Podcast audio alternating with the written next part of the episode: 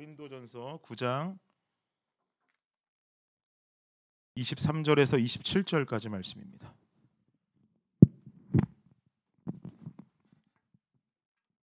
고린도서 9장 23절에서 27절까지 말씀이에요. 한 절씩 교독할게요. 내가 복음을 위하여 모든 것을 행함은 복음에 참여하고자 함이라. 운동장에서 다름질하는 자들이 다 달릴지라도 오직 상을 받는 사람은 한 사람인 줄을 너희가 알지 못하느냐? 너희도 상을 받도록 이와 같이 다름질하라. 이기기를 다투는 자마다 모든 일에 절제하나니 그들은 썩을 승리자의 관을 얻고자 하되 우리는 썩지 아니할 것을 얻고자 하노라. 그러므로 나는 다름질하기 싸우기를 허공을 치는 것 같이 아니하며 함께요. 내가 내 몸을 쳐 복종하게 함은 내가 남에게 전파한 후에 자신이 도리어 버림을 당할까 두려워함이로다. 아멘. 여러분 행운의 편지라고 들어본 적 있습니까? 행운의 편지. 행운의 편지 들어본 적 있어요? 있어요? 네. 우영 형제도? 네. 젊은 세대들은 행운의 편지에 대해서 들어본 일 없을 것 같은데 그래도 많이들 들어보셨네요. 아, 그래도 혹시라도 모르는 분들을 위해서 제가 사진 하나 준비했어요. 저게 행운의 편지인데 이 편지는 영국에서 최초로 시작돼요. 1년에 한 바퀴 돌면서 받는 사람에게 행운을 주었고 뭐 블라블라 쭉쭉쭉쭉 나오는 이야기입니다. 그래서 이 편지를 받고 그냥 가만히 있는 게 아니라 주변에 뭐몇 통의 편지를 여러분 주변의 지인에게 전하면 어떤 사람은 뭐 20억에 20억을 갖는 부자가 됐고 어떤 사람은 뭐 그걸 전하지 않아서 죽게 됐다더라. 뭐 이런 얘기가 쓰여 있는 말도 안 되는 편지인데요. 보니까 저 메시지 보낸 사람 누구예요? 아, 들 아들이 보냈어요. 아들이 보냈다는 건 뭐 엄마나 아빠에게 보냈다는 거겠죠. 뭐 우리 주변의 지인들을 아들이라고 저장하진 않잖아요. 엄마나 아빠한테 보낸 메시지로 보이는데 아주 예의 없는 아들이라고 볼 수 있죠. 저 아드님이 쓰신 대로 행운의 편지는 누군가로부터 편지를 받게 되는데 어, 이 편지를 정해진 시간 내에 다른 사람들에게도 똑같이 보내면 복권에 당첨되는 것처럼 행운을 누릴 수가 있고 지키지 않으면 당신 죽게 될 수도 있습니다라는 이야기가 쓰여져 있어요. 뭐 지금이야 저렇게 카카오톡으로 보내는가 봅니다만 제가 어릴 적에 제가 어릴 적에는 뭐 카톡이 어디 있습니까? 제가 어릴 땐 카톡 없었으니까 저는 행운의 편지가 어떻게 도착했냐면 당시 제가 살던 아파트 우리 집 mailbox 한국은 1층 가면 mailbox 있잖아요. 그 mailbox를 통해서 가끔 편지가 도착하는데 어, 누군가로부터 온 편지인가 하고 관심 있게 열어보면 저런 행운의 편지가 도착한 일이 제가 어렸을 땐 굉장히 많았습니다. 일주일에 한 번은 행운의 편지 받았던 것 같아요. 저는 행운의 편지에서 시키는 대로 단 한 번도 제 주변 지인들에게 편지를 써서 보내본 기억은 없습니다. 한 번도 그런 적이 없어요. 그런데 제 주변의 친구들은 또 저 말을 다 믿고 열심히 행운의 편지를 썼던 친구들도 있었습니다. 또 우리 어릴 때는요, 저 편지를 복사해서 보내면 효력이 없다더라. 복사해서 보내도 죽을 수 있다. 뭐 이런 얘기가 떠돌아서 직접 써야 된다면서 실제로 제 옆에 앉아서 볼펜으로 행운의 편지 일곱 통을 쓰던 제 친구가 아직도 생생히 기억이 납니다. 근데 다 거짓말이죠. 이 행운의 편지가 실제라고 믿는 분 안 계시죠 혹시나? 행운의 편지가 거짓말이죠. 이 거짓이라는 것을 제가 몸소 증명하고 있지 않습니까? 여전히 살아서 여러분들 앞에서 설교를 하고 있죠. 그리고 저는 평, 행운의 편지를 쓰지 않았으니까 저분의 말씀대로라면 혹시라도 죽었어야 되는데 수없이 많은 행운의 편지를 외면했음에도 불구하고 살아 있으니 거짓이라고 볼 수 있겠죠. 그리고 당시에 행운의 편지를 제 옆에서 썼던 그 친구는 제가 누군지 정확히 아는데 억만장자가 되지 않았습니다. 이 행운의 편지는 이 편지를 받고 주변으로 또 써서 뭐 전달할 전달을 할 사람들, 그러니까 이걸 뭐 내가 진짜 친필로 쓰겠다는 그 사람들에게는 좋은 소식이 될 수 있겠죠. 나는 이걸 써서 20억대 부자가 될 거야라고 하는 좋은 소식이 될 수 있을지 모르겠지만 뭐 저같이 전혀 쓸 마음조차 없는 사람에게는 좀 뭔가 그래도 마음 한 구석에 찜찜한 마음을 주는 편지로 느껴지곤 했습니다. 여기 모인 여러분 모두 여러분뿐만이 아니라 저도 우리 모두는 다 기쁨의 소식을 전달받은 사람들이죠. 여러분 어떤 기쁨의 소식 전달받으셨어요? 우리는 죄인들이었다.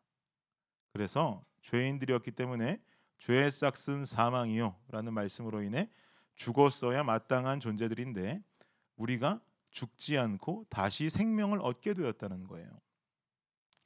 죽었어야 마땅한 존재가 다시 생명을 얻었다. 이것만큼 여러분 기쁨의 소식 어디 있겠습니까? 굉장히 기쁜 소식이죠. 그런데 여기서 중요한 것 한 가지는 우리의 다시 얻게 된 우리의 생명은 아무런 대가도 없이 그냥 주어진 생명이 아니라는 게 중요해요. 어떤 대가가 있었습니까? 예수 그리스도라고 하는 하나님 독생자 아들이 이 땅에 인간의 몸을 입고 오셔서 친히 제물이 되시고 십자가에 돌아가셨다라는 이 대가로 말미암아서 우리는 다시금 생명을 얻게 된 존재들이 된 인물이라는 것입니다. 여러분 믿으십니까? 이 기쁨의 소식 맞죠? 맞습니까, 여러분? 맞아요. 기쁨의 소식이에요. 예수님 죽음의 대가로 말미암아서 사망에서 생명으로 옮겨지어 옮겨지게 되었다는 이 기쁨의 소식. 이걸 한 단어로 줄이면 뭐라고 그래요? 너무 싱거워서 대답 안 하는 겁니까?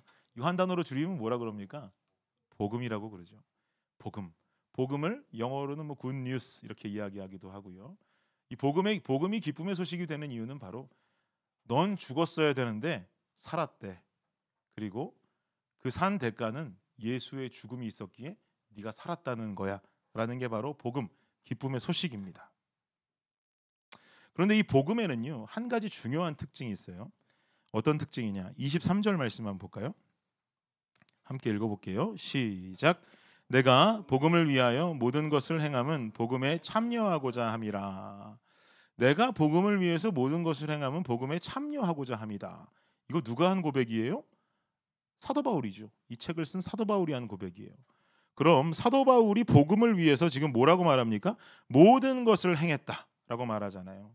우리가 잘 알고 있는 사도 바울 그리고 그가 말하기를 나는 복음을 위해서 모든 것을 행했다라고 말한다면 이 모든 것을 행했다라고 말하는 레벨이 어느 정도의 레벨인지 우리는 대충 가늠이 되죠. 보통 사도 바울은 결혼을 하지 않고 총각으로 독신으로 평생의 인생을 살았다라고 학자들이 말을 합니다. 뭐 양파로 나뉘기는 해요. 결혼 했다 하는 학자들도 있고 결혼하지 않았다 하는 학자들도 있는데 대부분의 학자들의 변은 사도 바울은 독신이었다라는 데 많은 주안점을 둡니다. 몇 년 전에 우리 대학부 주님의 교회 대학부에 있었던 김민철 형제라는 친구가 있었는데 그 친구가 저랑 교회 로비에서 BBS 데코레이션을 하다가 저한테 이런 질문을 하더라고요. 제가 그때 전도사 때인데 전도사님 사도 바울은 왜 결혼을 하지 않았을까요? 걔가 그때 결혼에 관심이 많았을 때였어요.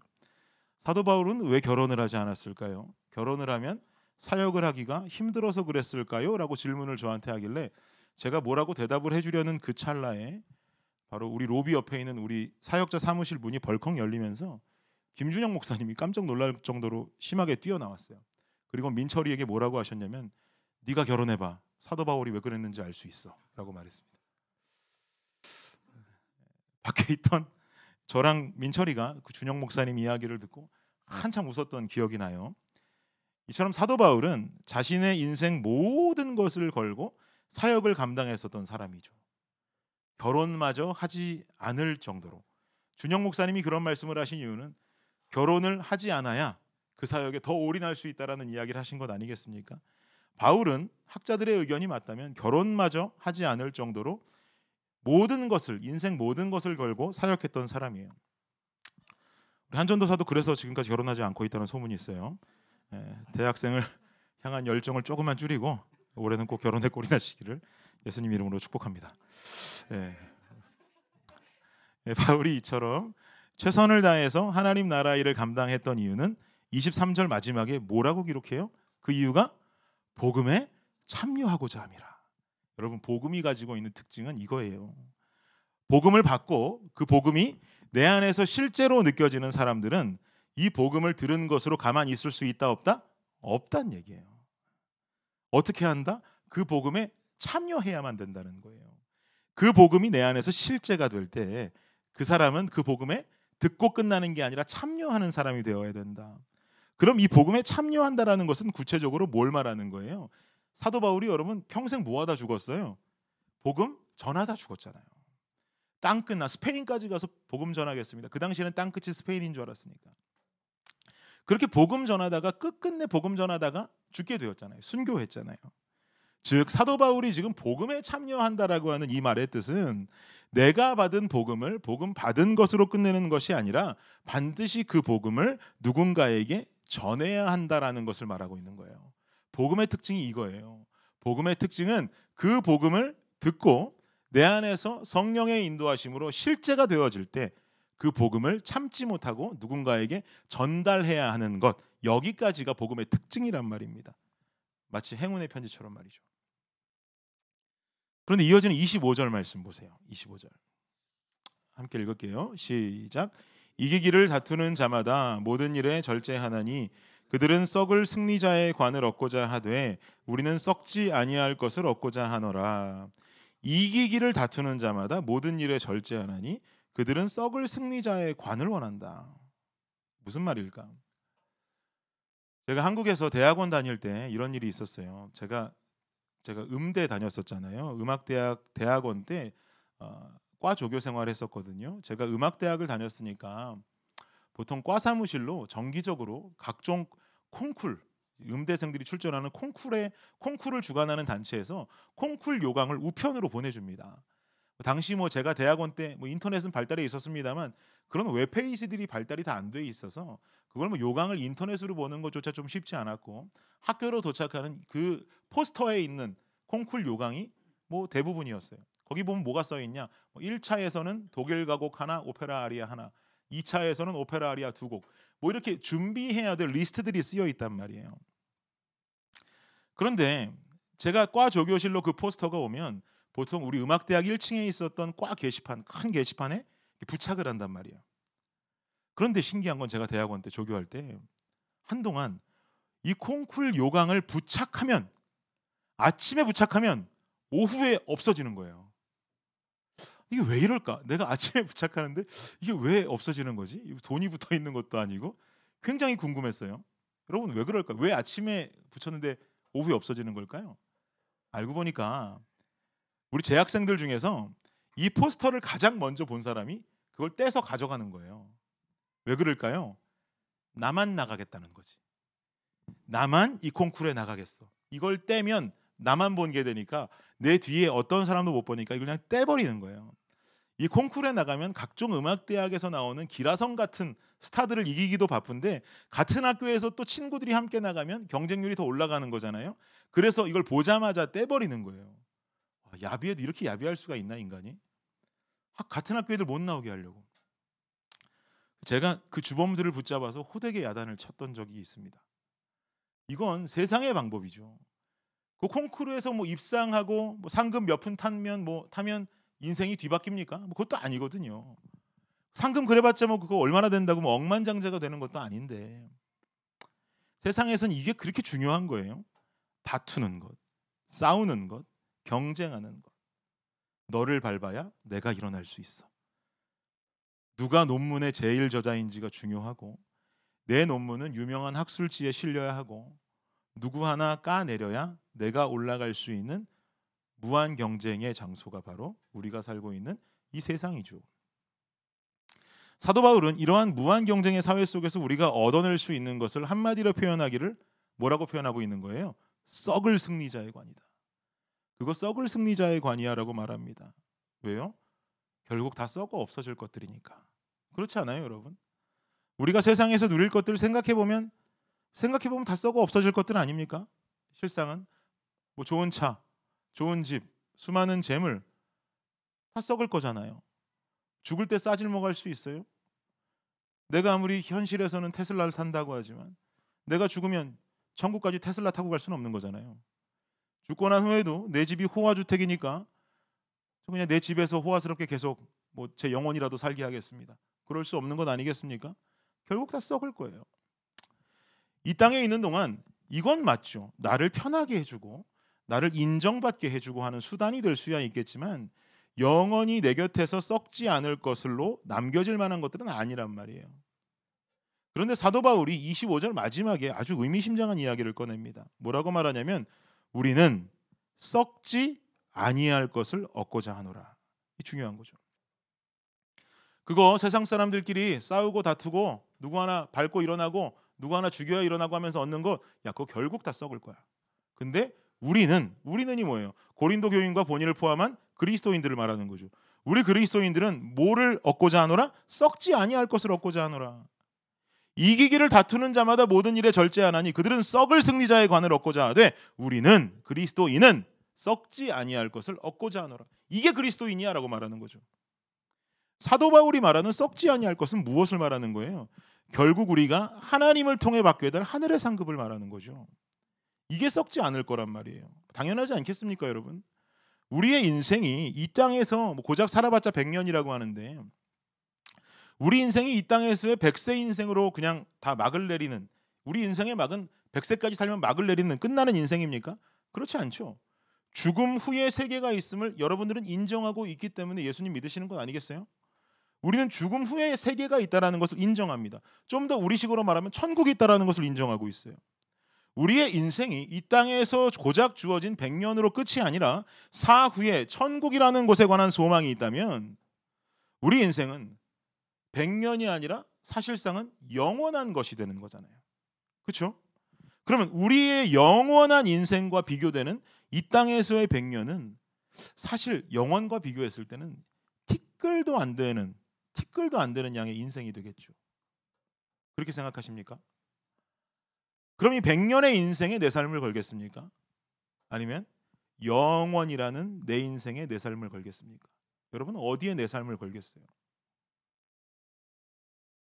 그래도 나는 100년의 100년 되는 내 인생에 인생을 걸고 삶을 걸고 썩어질 것을 위한 삶을 살겠다면 저는 확실하게 이렇게 말씀드릴 수 있습니다. 당신은 당신의 인생 100년 후에 돌이킬 수 없는 후회를 하게 될 것입니다. 내 인생은 그게 끝이 아니었으니까. 그러나 나는 내 인생을 100년이 아닌 영원의 소망을 두겠다고 하는 사람들은 지금부터 귀를 기울이십시오. 본문 27절 말씀 보세요. 함께 읽을게요. 시작. 내가 내 몸을 쳐 복종하게 함은 내가 남에게 전파한 후에 자신이 도리어 버림을 당할까 두려워함이로다. 무슨 말이냐? 당시 고린도 지역에서는요 이스티미안이라고 하는 운동 경기 대회가 있었어요. 고린도 사는 사람들끼리 하는 운동 경기 대회 이스티미안. 근데 뭐 지금으로 말하면 뭐 올림픽과 같다고 해야 될까요? 이 운동 경기 대회에서 여러 가지 종목들로 서로가 운동 경기를 했었는데 이 바울은 이 운동 경기에 이 운동 경기 대회에 나오는 경기 종목 중에서 어, 두 가지 경기를 예로 들면서 성도들의 이해를 돕고 있습니다. 하나는 달리기고 하나는 권투 시합이었어요. 달리기와 권투 시합을 예로 들면서 성도들의 이해를 돕고 있습니다. 그래야 성도들이 그 뜻을 알고 이해할 수 있으니까요. 그래서 저도 여러분께 27절의 말씀을 좀 더 잘 이해하실 수 있도록 바울이 말하는 권투 경기에 비유하면서 설명드릴게요. 먼저 27절 앞에 보면 뭐라고 써 있어요? 내가 내 몸을 쳐서 복종한다라고 나와 있죠. 내 몸을 쳐서 이 친다라고 하는 동사잖아요. 여기서 친다라고 하는 이 말은요. 구체적으로 어떤 뜻을 담고 있냐면 눈 아래 부위를 친다라는 의미를 가지고 있어요. 눈 아래를 때린다. 권투로 말하면 눈 아래를 때리는 건 뭐예요? 스트레이트 한 방이죠. 그죠? 눈 아래 한 방 맞고 나면은 뭐 정신 못 차리고 KO 당할 수 있는 거잖아요. 강펀치가 들어간다는 거예요. 눈 아래 부위를 때리는 것은 가벼운 타격이 아니라 아주 정밀하고 힘 있는 마지막 한 방의 타격을 말하는 것이죠. 결국 바울이 말하고자 하는 것은 내 몸을 친다라는 그 말은 그냥 야 노력하자. 이거 그냥 좀 피하자. 뭐이 정도 말이 아니라는 거예요. 우리 이거 잘 이해해야 됩니다. 지금 바울이 결국 말하고자 하는 것은 내 몸을 친다라는 말이 그냥 설렁설렁 살아가는 삶을 말하고자 하는 것이 아니라 권투 선수가 한 방의 가격으로 KO를 당할 만큼이나 격렬한 영적 노력이 내 인생에 필요하다는 거예요. 이해가 되세요? 무엇을 위해서 이런 노력이 필요해요? 설렁설렁하는 노력 말고 진짜 격렬한 노력 왜 필요합니까? 그 뒤에 나오기를 복음을 남에게 전파한 후에 자신이 도리어 버림을 당하지 않기 위해서. 이거 되게 중요한 말 아닙니까? 내가 복음을 들었어. 복음을 들었는데 복음을 듣고 난 후에 복음을 전하기도 했어요. 복음의 특징 다 이루었어요. 복음의 특징을 다 지켰어요. 근데 그 뒤에 그러면 나는 이제 복음을 전, 듣고 전했으니까 나는 이제 구원받은 존재이다. 영적인 안일함을 가질 수 있다라는 거죠. 근데 그거 안 된다는 거예요. 영적인 안일함 갖지 말라는 거예요. 복음을 전하고 복음을 남에게 전파한 후에도 자신이 도리어 버림을 당하지 않기 위해서 나는 뭘 한다? 내 몸을 친다. 어떻게? 눈 아래를 스트레이트로 가격하는 것처럼 격렬한 영적인 몸부림을 쳐야 한다. 이게 바울의 고백이에요. 정말 멋진 고백이죠. 안일함이 아니라 내가 내 몸을 쳐서 복종시킬 정도. 영어 성경에 보면 내가 노예가 될 정도로 노예로 만들어 버릴 정도의 복종시킬 정도. 얼굴에 눈 아래 부분을 쳐서 KO가 될 정도. 이 몸부림을 치면서 살아가는 영적인 강한 몸부림이 있어야 된다는 거죠. 여러분 우리 모두는 구원함을 얻은 존재들이 맞습니까? 그럼 구원함을 얻은 존재들이니까 어떻게 살아도 천국 갈 수 있습니까? 여기 아멘하기 쉽지 않죠. 구원함의 주권은 하나님께 있어서 이게 맞다 틀리다라고 저도 규정할 수는 없지만 제가 정확히 주장할 수 있는 부분은 진짜 구원함을 얻은 하나님의 백성은 그 인생으로 끝나는 게 아니라 진짜 구원을 경험한 하나님의 백성은 삶에 반드시 성화가 따라오는 사람이 된다는 거예요. 여러분 이게 중요합니다. 성화가 있어야 구원받아요? 그냥 내가 그냥 믿음으로 구원받는 거 아니에요? 이 문제를 떠나서 진짜 내 안에 구원이 임하면 그 사람은 막 사는 인생 살 수 없단 말이에요. 내 삶의 복음이 실제가 되면 그 복음을 전달하는 삶으로 살아가는 것처럼 내가 내 안에 구원함이 실제가 되면 내 삶의 성화가 나타나지 않고 배길 수가 없다라는 말이에요. 구원함 얻었습니다. 믿습니다. 그리고 개판 5분 전으로 사는 사람 이거 그 구원의 실제가 이루어지지 않았다고 본다고 누가 얘기하냐면 존 칼빈이 이야기했습니다. 중요한 대목이에요, 여러분. 내가 구원을 얻었다고 주장할 수 있다면 내 삶에 성화가 함께 나타나야 돼요. 어떻게 살고 있냐? 어떻게 내가 구원함 얻은 백성으로 살아가고 있냐? 그래야 그 구원이 값어치 있는 구원이 되는 거예요. 바울도 지금 그 얘기하고 있는 거잖아요. 다르게 돌려 이야기하고 있지만 사랑하는 청년 여러분, 복음을 들은 우리는 복음 전하는 삶 살아갑니다. 그게 썩지 않는 삶의 모습이죠. 그러나 그 썩지 않는 삶을 살아가는 우리의 자세는 하루하루 나 자신을 향한 영적인 몸부림, 눈아래를 때리는 것 같은 격렬한 그 몸부림을 치면서 최선을 다해 살아가야 하는 거예요. 그 사람이 바로 썩지 아니할 것을 위해 살아가는 삶이다. 왜? 천국의 소망이 있는 삶이니까. 그 사람의 인생이 구원함이 실제가 되는 사람이니까. 그래야 그 사람은 썩지 않을 것 추구하는 사람이다라는 말을 사도 바울은 말하고 있는 것입니다. 여러분 대충 예수 믿지 않았으면 좋겠어요. 나 구원했어. 구원됐어. 난 말씀 받았어. 믿어. 천국 갈 수 있어. 이 정도 생각만 가지고 영적인 안일함 가지고 살아간다면 여러분 세상이 사단이 지배하는 세상은 그렇게 호락호락하지 않아요. 우리 그렇게 가만 놔두지 않는다니까요. 사단의 한 방이 내 눈아래로 들어오면 어떻게 할 거예요? 내 눈아래로 계속 스트레이트가 들어오는데 나는 구원 얻었어라고 가만히 있고 있다면 그 몇 방 맞다 보면 여러분 교회 떠나고 예수님 떠나는 거 하루아침입니다. 우리 진짜 잘 믿어야 돼요. 썩지 않을 것을 구한다면 우리의 삶 가운데 구원함이 실제가 되고 우리의 삶이 예배가 돼야 되고 우리의 삶이 깨어져 있는 삶을 살아갈 수 있어야 하는 것입니다. 여러분 권면해요. 이제 곧 방학 다가오고 있죠. 이제 파이널 기간 시작한 줄 알고 있는데 이거 뭐 다 끝나면 방학에 돌입하죠. 많은 대학생들과 일부의 청년들은 뭐 방학하면 한국으로 들어가서 가족들 만나고 올 계획들 많이 가지고 계실 텐데 많은 청년들에게 듣는데 한국 가면 신앙생활 회의하게 하다가 들어오는 경우들이 있대요. 왜냐하면 한국 가면 친구도 만나야 되고 뭐 친구들 만나다 보면 어, 버린 줄 알았던데 옛자가 드러나고 제약된 모습들도 드러나고 여기 미국에 살 때는 그렇게 주일날 그 시간 되면 교회 갔는데 한국 가면 처음에 시차 적응 안 된다고 예배만 빼먹더니 그 다음부터는 그냥 계속 안 가게 되고 이런 경우들이 있더라. 여러분들은 아니겠지만 다른 분들을 통해 들었어요. 여러분 그런데 기억하십시오. 썩지 않을 것을 구하는 그리스도인은 환경에 지배되어서 살고 싶은 대로 살, 삶을 살아가는 살고 싶은 대로 삶을 살아가는 모습이 아니에요. 썩지 않을 것을 구하며 살아가는 그리스도인은 여러분의 삶이 방학이 되었든 계약이 되었든 여러분이 거하는 곳이 한국이든 미국이든 내 올바른 신앙을 위해서 몸부림치는 겁니다. 얼만큼 강펀치를 맞고 쓰러질 것만 같은 어려움에도 버티고 서 있는 그 몸부림으로 최선을 다해 여러분은 영적으로 서 있어야 되는 거예요. 그래야 여러분 삶에 성화가 따라오는 것이고 우리는 진정 주님 앞에 그렇습니다 주님 내가 구원함을 얻은 백성입니다. 나는 주님 앞에 천국 소망 가지고 살아가는 삶입니다라고 자신 있게 말할 수 있는 것입니다. 결론을 맺겠습니다, 여러분.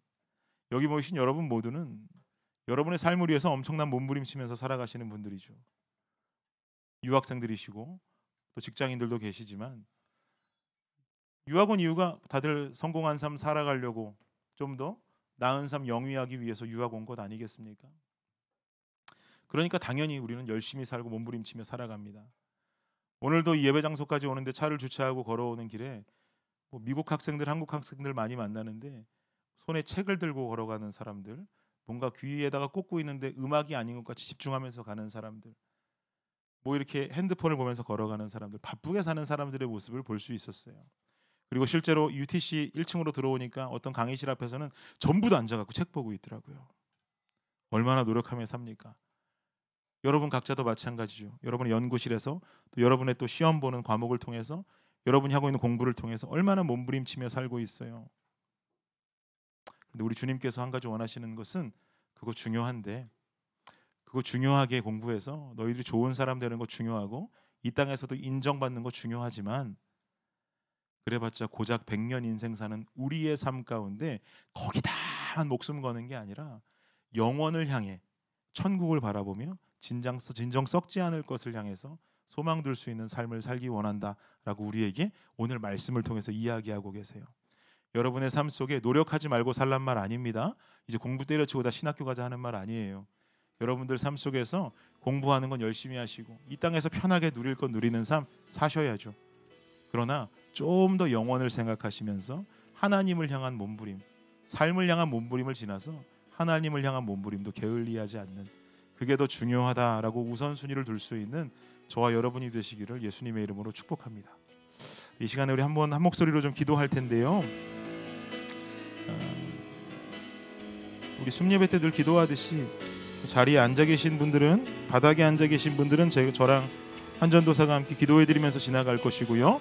어, 아직까지 좀 기도받기 원치 않는다는 분들은 그냥 그 자리 의자에 앉아 계시면 저희가 그분들은 다 지나치도록 하겠습니다.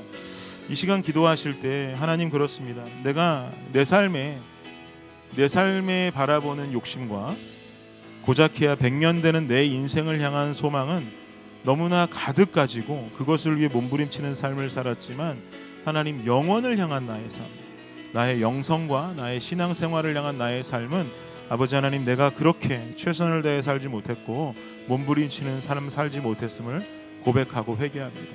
하나님 내가 더 그 삶을 향한 소망 두게 하시고 이 땅에서 썩어질 것들에 대한 소망 두는 것이 아니라 영원히 함께 살 그 천국에 하나님을 향한 소망, 썩지 않을 것을 향한 소망, 내 삶의 성화가 일어나는 그 삶을 살아갈 수 있는 내가 되게 하여 주옵소서. 이 시간에 결단의 기도 드리실 때 저랑 한전도사님 돌아다니면서 기도해 드리도록 하겠습니다. 기도하겠습니다.